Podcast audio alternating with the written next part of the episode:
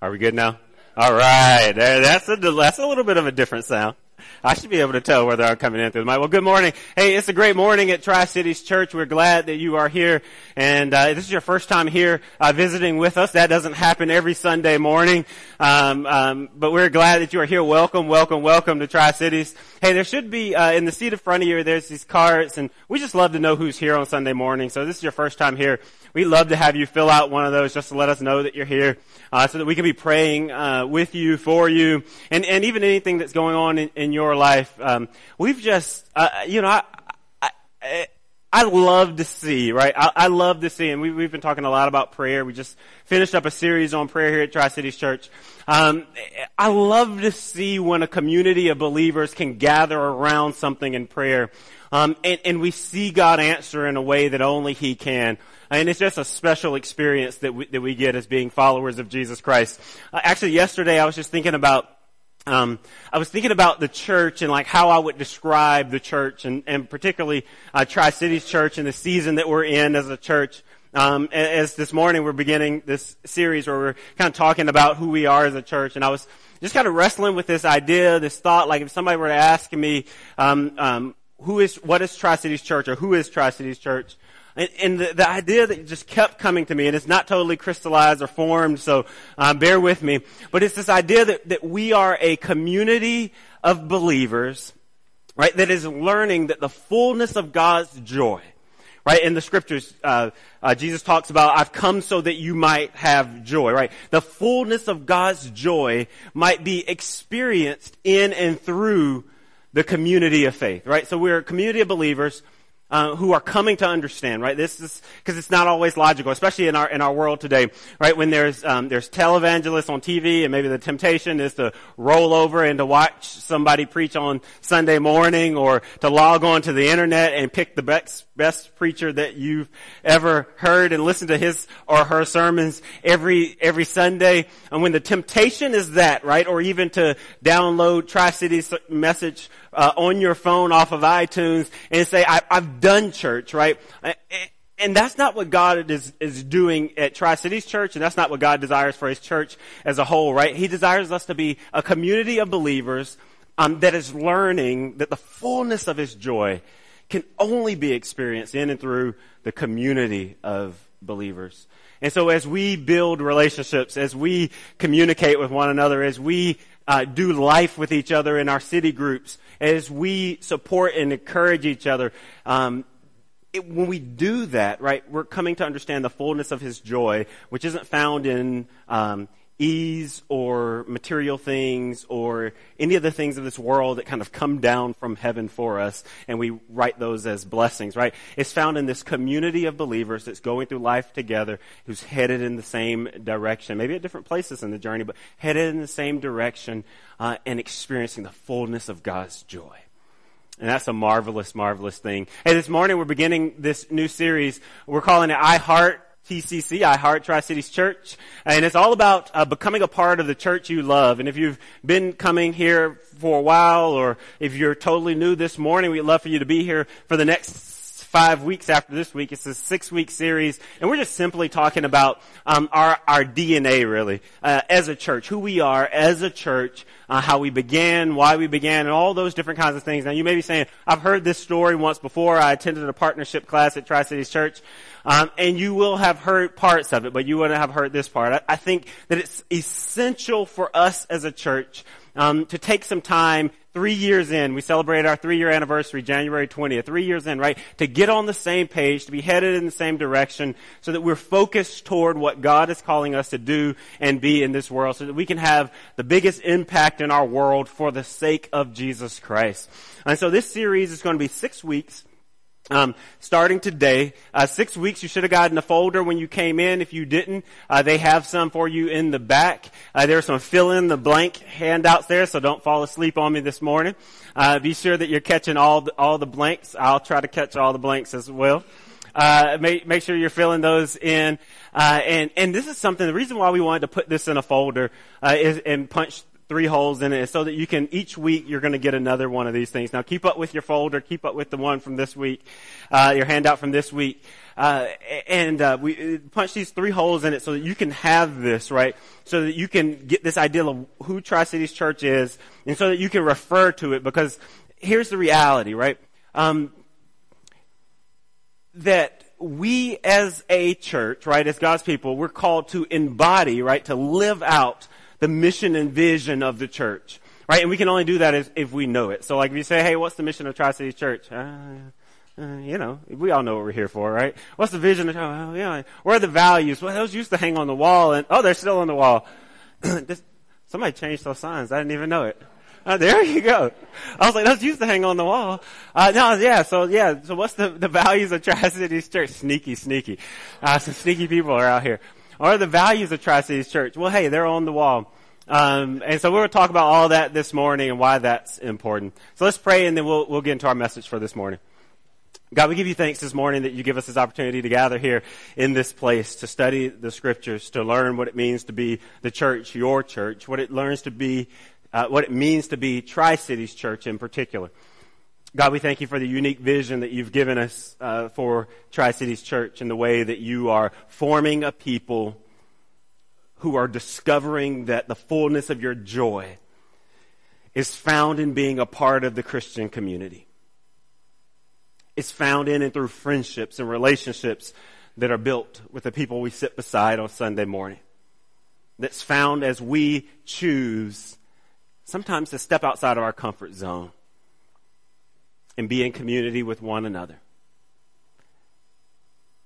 That together as a community we may be moving closer to you. It's in your Son, Jesus Christ's name, we pray. Amen.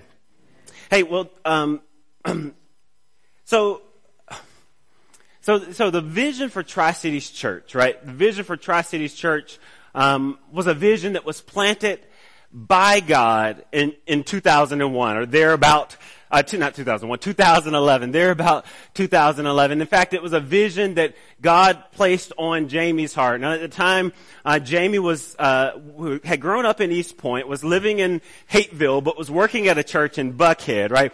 And so his life had kind of been a little bit all over the place, and, and he felt that God was calling him to start this new church on the south side of town uh, named Tri Cities Church. And, and, there was this central question that, that was there that began to crystallize, I think, in his mind and his heart, at least as the story's been relayed to me and as we've talked about it. And, and that question is, what would it look like for the church to love its actual neighbors, right? What would it look like for the church to love? And I think that's the first uh, blank on there, so be paying attention, all right? I'm not going to point them all out.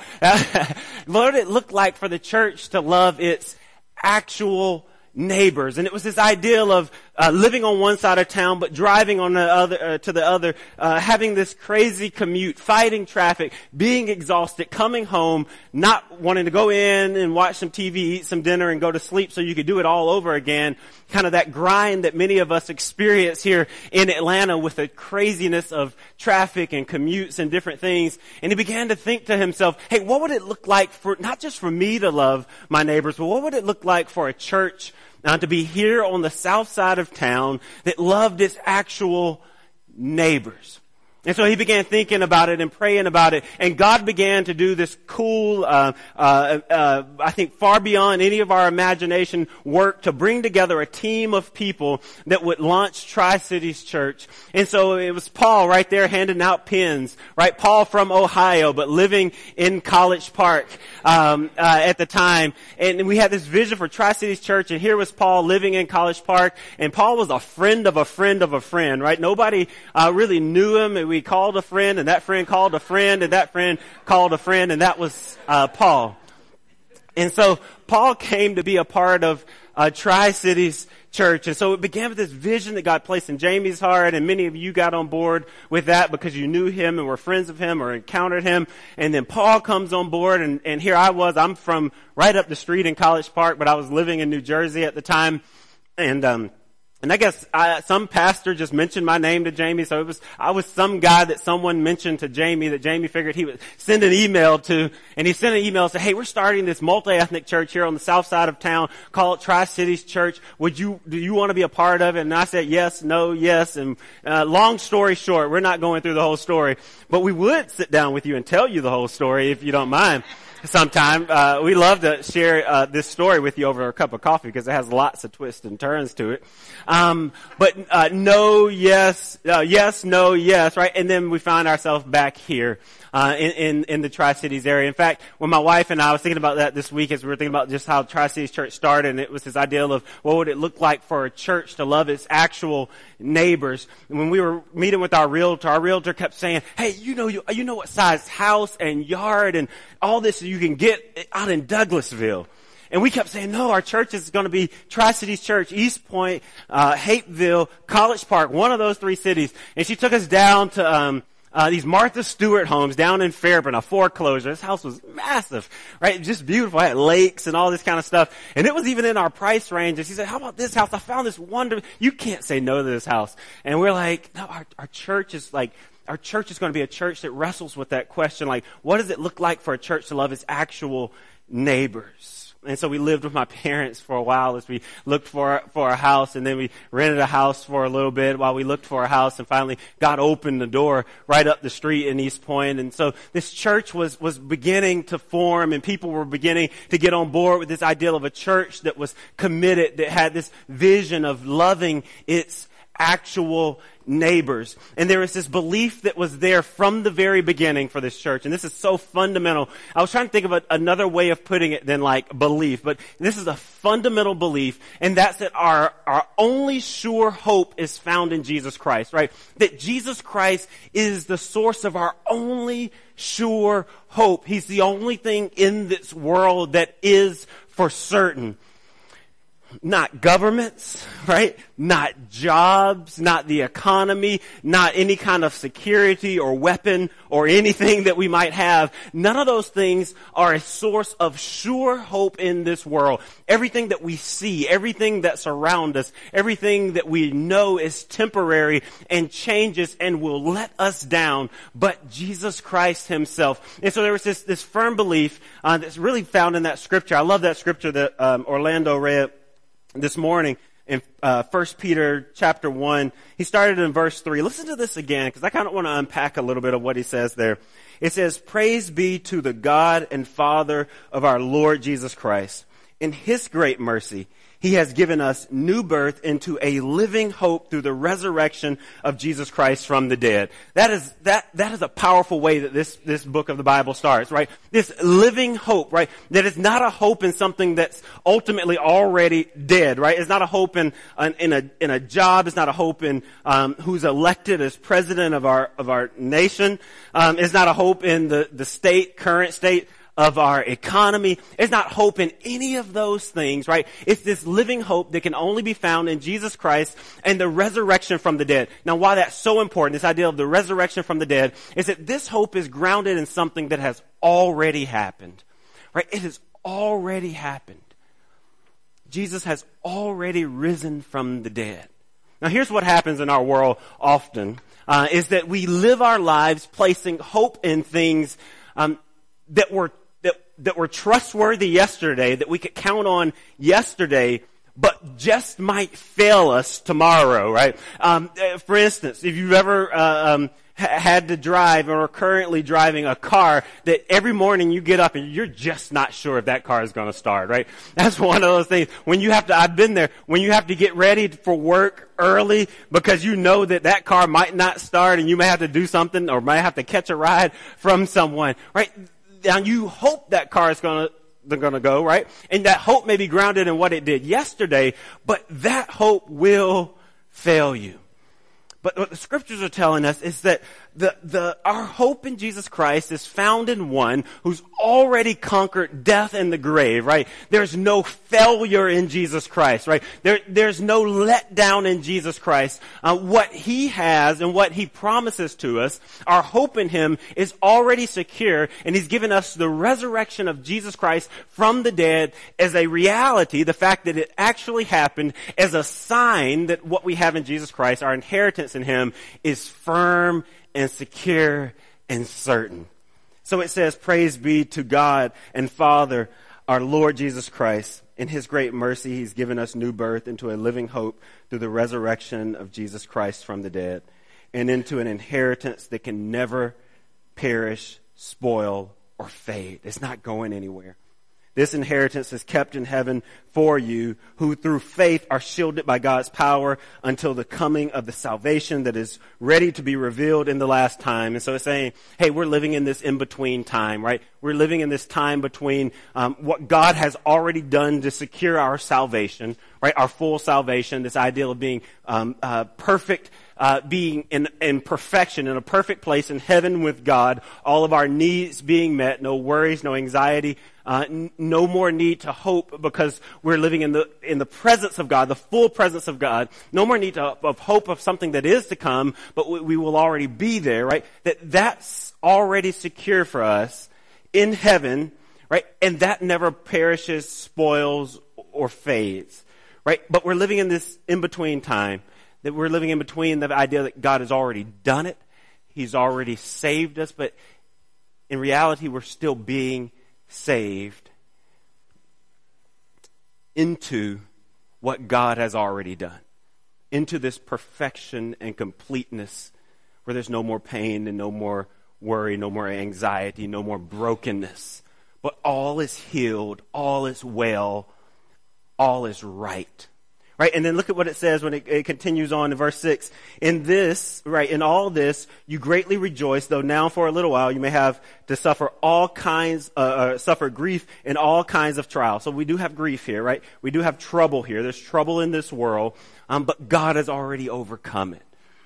And so the scriptures are unpacking for us this sense of hope, right, that, that alters our perspective that's found in Jesus Christ. And this is one of the reasons why I say um, um, that the fullness of our joy can only be found in and through the com- Christian community.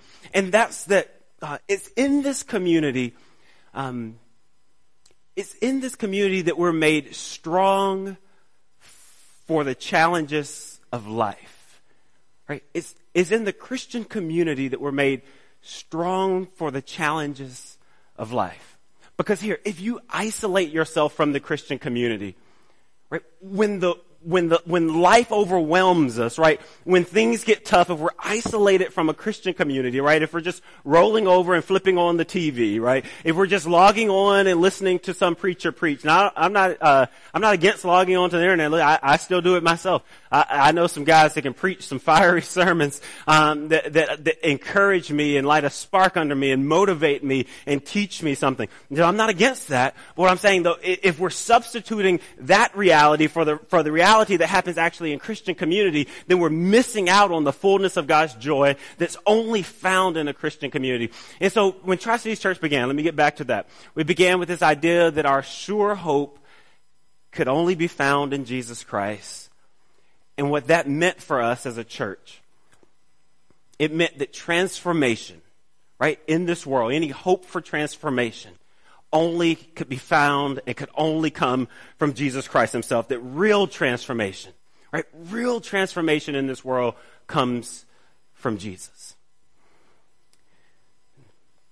Now, where I wrestle with this, and let me just be just kind of out there, is that um, what we're not saying, um, what we're not saying as a church, is uh, there's, there's this sign, this old um, kind of rundown closed. It's an auto shop actually here in the Tri Cities area, and um, and it says something like uh, Jesus is the answer to any question or something like that. It says something, something like Jesus is the answer. So what what we're what we're not saying because the way that's often been taken is that if you have any issue, right, if you have any question, if you have any problem, if there's any social uh, ill or societal um, struggle, right? If there's any anything going wrong in this world, um, that our response to that is to hand it to Jesus, right, and just trust Him. And that's the tension that, that the scriptures are calling us to live in because any real transformation comes from Jesus Christ, but the scriptures aren't telling us to just sit on our butts and wait on Jesus Christ to transform our community. That's not what the te- scriptures are teaching us. The scriptures are teaching us to humble ourselves, to do what that scripture say, uh, that song says that we sang. I surrender all to you. That, that's not saying I let go, I resign, I'm going to let God do it while I watch. I become a spectator. Right? It's saying, I surrender my life to you.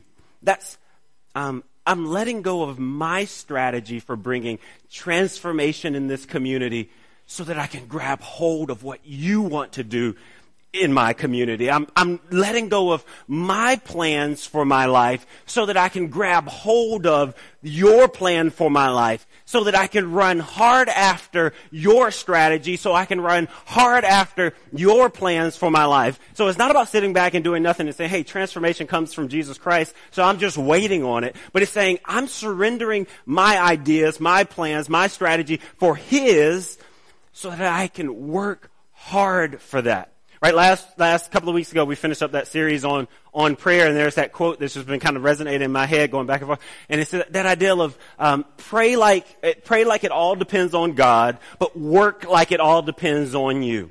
And the scriptures are calling us, the church, to be a, a church that's worn out because we're working so hard from trans, for transformation in our communities, but that transformation ultimately is found in Jesus Christ in His plans and His vision. So we're saying, hey, I surrender to you. I'm reading the scriptures. I'm praying. I'm involved in this community. And, and we're listening for God and allowing Him to place ideas and vision and hope upon our heart. And then we're going hard after that. So here's the beginning of Tri Cities Church, this church that wanted to actually love its neighbors, that believed that our only sure hope was found in Jesus Christ, and, and it believed, and we believe uh, very firmly that this real transformation would come from Jesus. And so this means, right? This means that our, our mission is Jesus' mission, right? And that Jesus' mission was God's mission, right? That our mission is Jesus as a church, right? That our mission is, is Jesus' mission. We have the same mission as Jesus Christ. So our mission is the same mission as Jesus Christ. And Jesus' mission was the same mission as God's, right? And so when we read in the scriptures, we see that Jesus was all about helping people find their way back to God, right? And so our mission has lined up totally with God's mission in this world, with what God is doing in this world. So um, there's there's when you're starting a, when you're when you're starting a church, this is what you do, right? um, when, when, you're starting a church, or you even think about any organization, right? Organizations have mission statements. They have uh, vision statements. They they come to any successful organization kind of has this crystal clear idea of this is who we are, right? This is who we're going to be, right? As it, as it's beginning to start, and so often for churches, it kind of begins in the same way. It's this idea of thinking about what our mission and vision is as a community. And so for Tri Cities Church, we began thinking about that uh, from the early days, right? We were thinking and praying and saying, "Hey, God, what's our what's our vision? What's our mission a, as a church? What's unique about us?" And it's this idea that our mission is the very same mission of Jesus Christ. And we see in the scriptures that Jesus was all about helping people find their way back to God. That Jesus' mission was all about helping people find their way back to God. Look at look at um in John chapter chapter 14. There's this marvelous scripture. It's in John chapter um, chapter 14, where Jesus is talking with his disciples, and this is toward the end of his life, uh, or toward the, um, the um, uh, close to before the crucifixion, right? He's kind of sitting down with them, and he's laying some stuff out for the disciples. And you imagine yourself having walked with Jesus, right, for the last three years, and he sits down and has this conversation with you. And listen to what he says. He says, "Do not let your hearts be troubled." You believe in God, believe also in me. My Father's house has many rooms. If it were not so, I would have told you, I would have told you that I, I, if it were not so, I would have told you, I would have told you that I am going, I, I get, sorry, I get confused, right? Um, I don't know if, this is my confusion here. I get confused for a number of different reasons. But my confusion here is there's different versions of the Bible, and there's one that I grew up on, uh, and I'm like, hold on, that's not what it's supposed to say. All right, um, so, so um, my father's house has many rooms. If it were not so, would I have told you that I'm going there to prepare a place for you? And if I go and prepare a place for you, I will come back and take you to be with me, that you will also be where I am. You know the way to the place I am going. Thomas said to him, Lord, we don't know where you're going. How can we know the way? Jesus says, and this is a popular verse, right? Um, Jesus said, I am the way, the truth, and the life. No one comes to the Father except through me. If you really know me, you will know my Father as well. From now on, you do know him and I've seen him, right? And there's this verse where he says, I am the way, the truth, and the life. And so Jesus' mission on earth was to help people find their way back to God. So he came here and he preached, he taught, he showed people how to live life here, but he ultimately wasn't just, um, he just wasn't concerned with moral transformation, right? He wasn't just this idea of, all right, there's people here on earth that are living their lives the wrong way, so I want them to live differently. So I'm going to come and I'm going to show them how to do that, right? So that people can live the way that I intended them to live, right? He wasn't just concerned with this moral transformation in our society, right? He didn't just want people to stop killing each other, robbing each other, and relationships to be broken. That wasn't God's deal, right? Some sometimes we reduce uh, the scriptures to that, this idea of this uh, new morality uh, that we live in because of who we believe in. And it, it, does mean that our lives change, right? The scriptures do teach us that our lives should be transformed because of what God has done through Jesus Christ. But that's not the end goal, right? That's not the end game, right? That's not what God is pushing us towards. It's just being different here, right? It's this idea that God is calling us back to himself. And Jesus came to show us the way. And to teach us that perfection, wholeness, healing, completeness is found in God.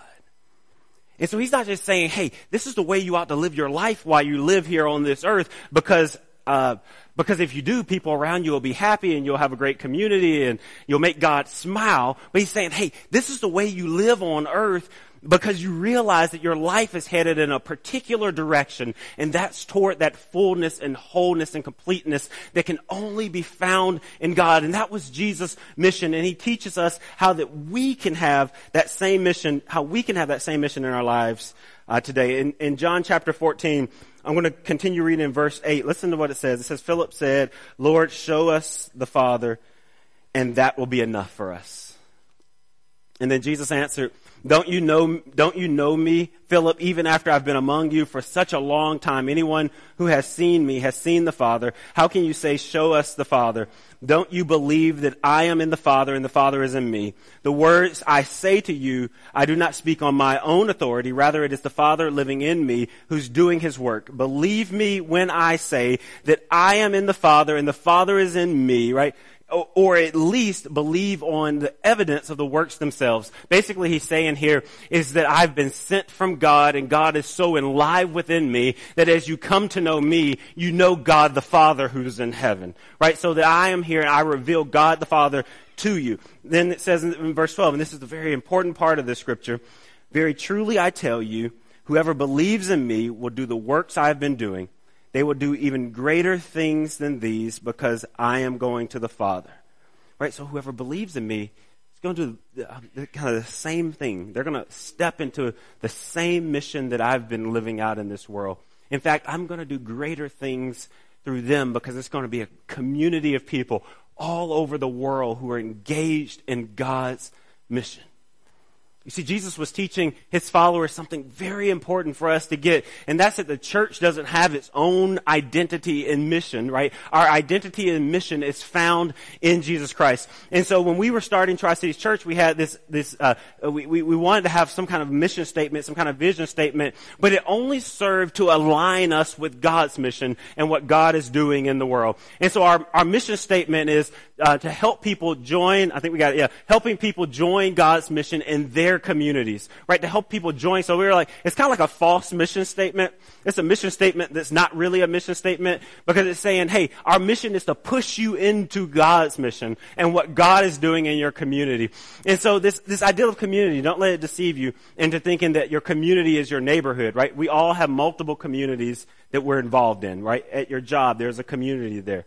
It may be on the other side of town from where you live, right? At your school, there's a community there.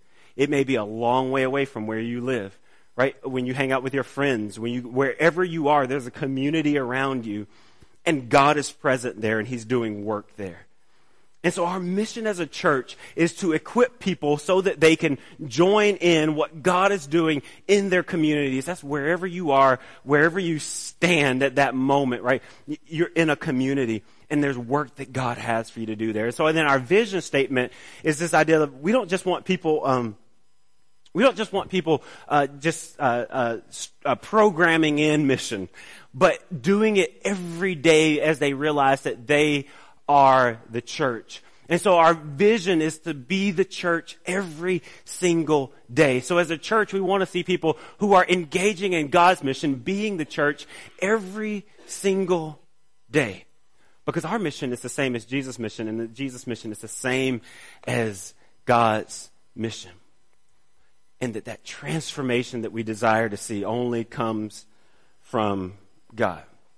And so as Tri-Cities Church was beginning, we began to think through these things and we we do have this mission statement, this vision statement, and what it does is it helps us to think through day to day um, what we should be doing and why we do what we do. So when you think about sermon series and, and why do I why do why does why does why does Wesley preach certain things? Like why is he talking about this? Um, what happens here isn't we check church off our list or we live in obedience to God. But what happens here is we're equipped for mission, right? We're equipped for ministry that happens, not, not it does happen in here, but happens every single day of our lives. And so we become a community of believers that's growing into what God has for us to do in our community.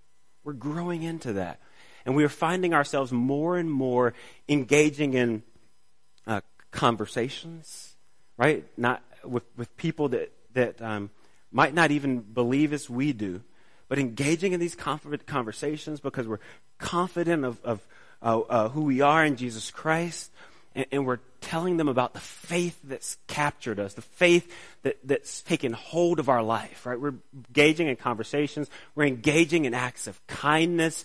We're living out God's mission. We're doing things without, without, um, without, that appear to be without reason in our community, but their reason is found in the fact that God is out there in our world and He's called us to join Him in what He's doing. So that's, that's the heart of everything that, that we do at Tri Cities Church. Now, every church, though, and this is the other part, every church looks a little bit different. In fact, every church has a um, has kind of a a uh, particular culture. And so we, when we were starting Tri Cities Church, we began to think like, what do we, what is, what would Tri Cities Church look like? What would it look like to have a church here called Tri-Cities Church. And, and so every church has a particular culture and every church should have a intentionally unique culture, right? Every church should have an intentionally unique culture. And so as we began praying about this and talking about this, we read this book called Church Unique. And this guy, Will Mancini, asked, what makes your church different from 10,000 other churches? And so we wrestled with that question. We prayed about that question. Um, we, we thought about how God had uniquely equipped the team that he was surrounding us with and that um, and, and what needed to be done in our community. And we began asking that question, and out of that came the five values of Tri Cities Church. These five value words that shape everything that we do, and that's really what shapes what we look like as a church. And so these five value words, you have authenticity, generosity, simplicity, diversity, and, and grace. Um, and so these five values began to, um, through prayer and to, through question, and some of you have heard the story, and we could turn it to a longer version, but the story at, um, at, when we were beginning and we wrestled with that question for an entire day, what makes us different from 10,000 other churches? We prayed about it, we talked about it, we read about it, we, um, we came, we're coming up with these different um, uh, uh, value words, and we went for dinner that night to Tony Morrow's right over here in College Park, and we're still talking about it, thinking about it, and uh, and our waitress comes over to to the table, uh, and she goes, "What are y'all talking about?" And we say, "Hey, we're starting a new church uh, in, in the Tri Cities area," and she goes, well, what makes you different? Almost exactly to the question we had wrestled with. What makes you different from all these other churches out there? Right? What makes you different from, and it was this idea of, um, uh, we, we know our values, we know what makes us different, uh, because people want to know. Um, people want to know what the church is all about. And so we had these five value words, and we said these things are going to shape who we are as a church and who we're becoming as a church and the community that God is, is forming here. In fact, we consider these to be God given and non negotiable, right? There's, they're God given. As we prayed about them, as we thought about them, as, as we said, God, what would you have us, who would you have us to be as a church? What would you have us to look like? And these five value words became crystal clear. Um, these were given to us by God, and, and they're non negotiable. There's never a time that we're going to say, well, um, diversity would be nice, but it's just not happening. Right? No, we're going to pursue that with our all because we believe that that's who God called us to be. A diverse community of faith. That God was doing something at Tri-Cities Church to bring different people together, right? And we're never going to say, well, I guess it's, well, look at the rest not the rest. I, am not trying to throw shade on other people, but look at the rest of the Christian community, right? A lot of people, they're just masking their, their issues and, uh, they, you know, they come to church and they put on a smile and everything's fine, right? And look at the rest, and they're working all right. No, authenticity is one of our values, right? We want to become a community where people are free and open to live out their faith, right? Authentically, to say, this is where I am. I'm a work in progress. God's not done with me yet, right? And that was one of our our things from the very beginning, that we'd be authentic. And these are non-negotiable. That's what we're going to constantly be working towards, praying towards, because that's who God has called us as a church to be. Now, grace.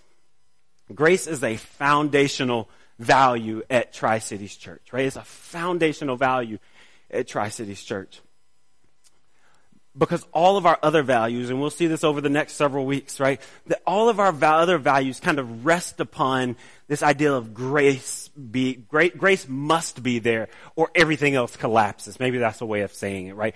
Uh, grace must be there. It must be the foundation because if we stack the other values on top of it, right, they all will collapse. They won't hold up.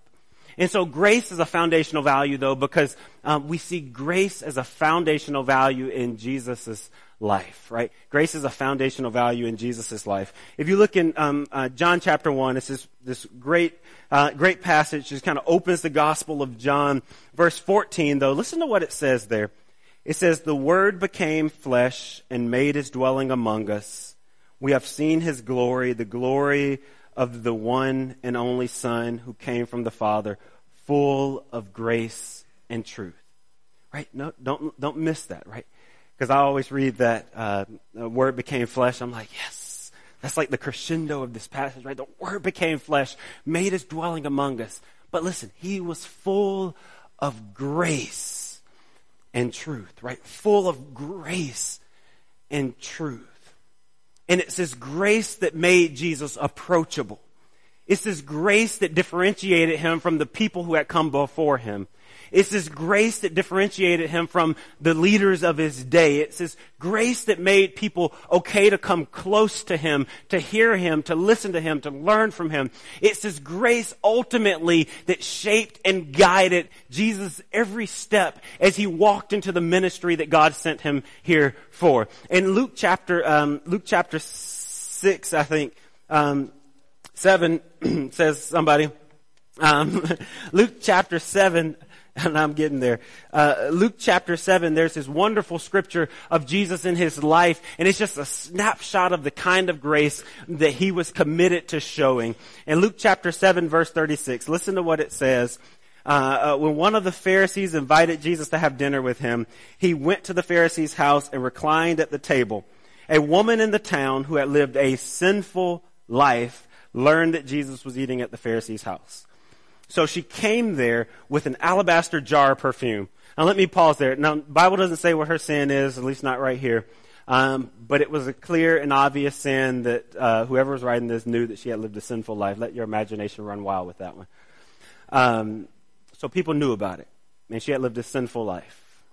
And Jesus was here at a Pharisee's house. Now, the Pharisees were uh, the, the um, legalists of the day, right? They, they were the ones that stuck by the law. They were very judgmental. They would have had nothing to do with this lady.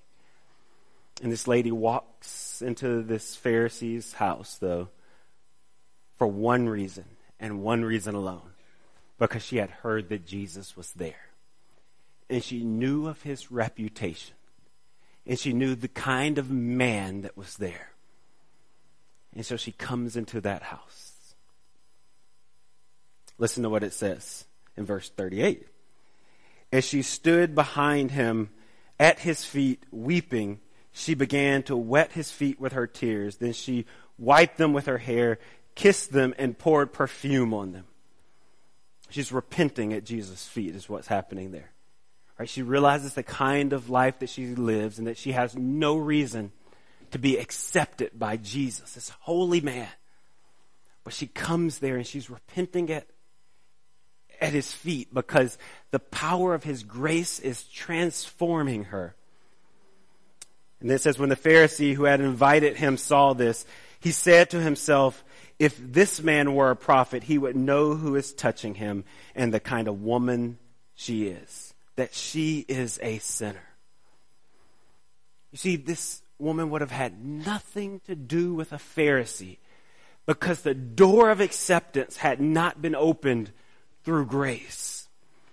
But because Jesus came and was born into this world full of grace and truth, right, his reputation as a human being had spread. People knew who he was and the kind of life that he lived. They knew that he was one that was going to accept them and forgive them and love them in spite of what they had done. And that reputation had spread and people were willing to come close to him and come near to him, even though everyone in the town knew that, that they were filled with sin, but those people were still willing to come close to him because of his reputation as one who shows grace. And often the church struggles there. And then sits back and asks the question why does nobody want to have anything to do with us? Because our reputation has spread and the world knows that we're not filled with grace first. First. What we see in Jesus' life is that he was full of grace and truth, that grace was a foundational value in his life, that he was nothing apart from the grace that God intended him to show in this world so that he could be approachable to those who came in encounters with him. Now I think the struggle with us and, and grace is often we see grace and Paul answers that in Romans, I think chapter 5 and again in chapter 6. So you can read that where he says, shall we continue in sin um, because grace abounds, right? And then he says, by no means, right? Often in this world, grace has looked like we're overlooking, like we're accepting as we're giving our stamp of approval on something. But what we see in Jesus' life is not that grace is a license to sin, but it's a sign that God has already overcome sin in and through Jesus Christ. And so it's not a license, it's not permission for us to say, hey, I, I can continue in my sin because God is full of grace, right? He's already forgiven me, right?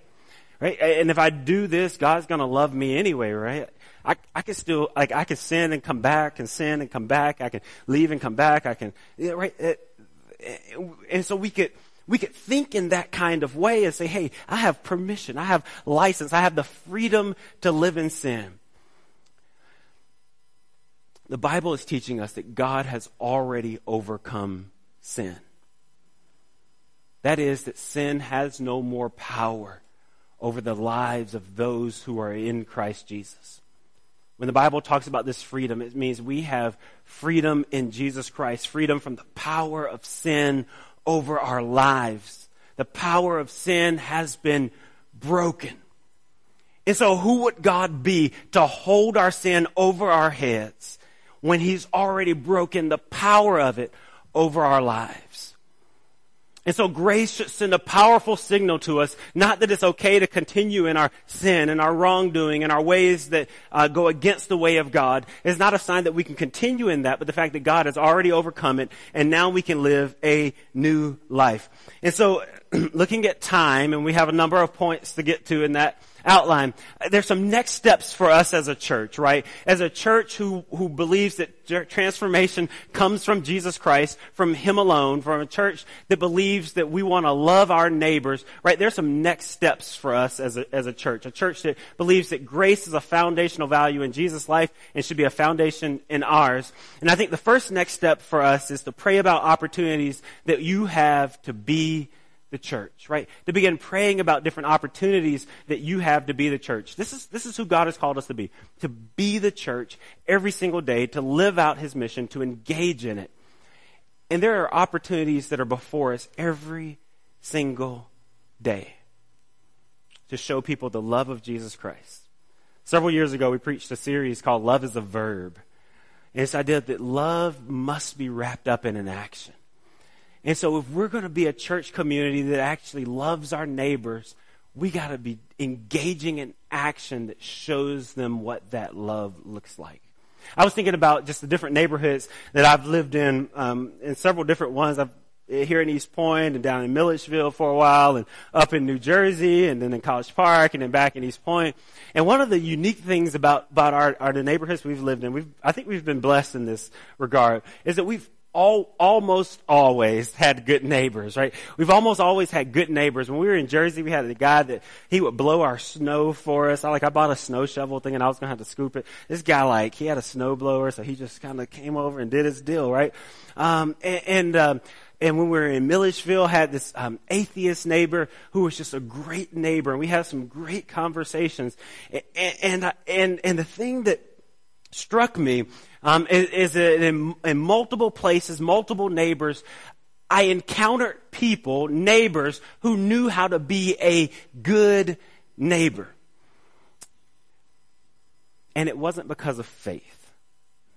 It wasn't because God had grabbed hold of their lives.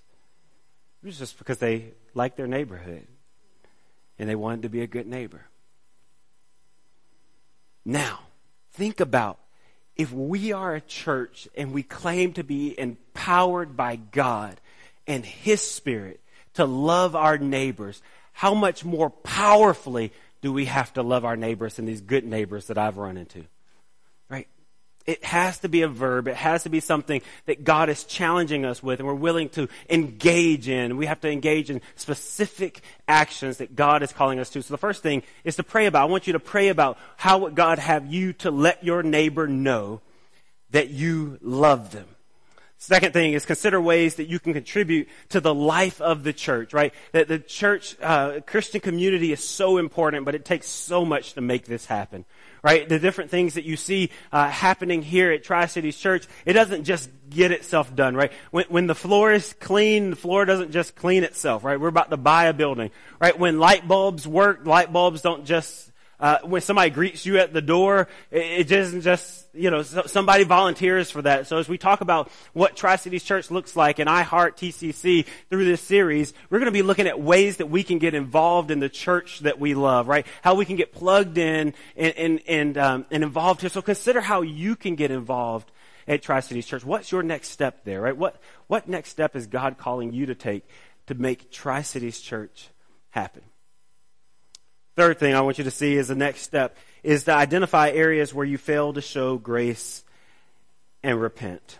Right? Identify areas where you fail to show grace and repent. You know, it's difficult for us as a people to show grace to people we don't understand.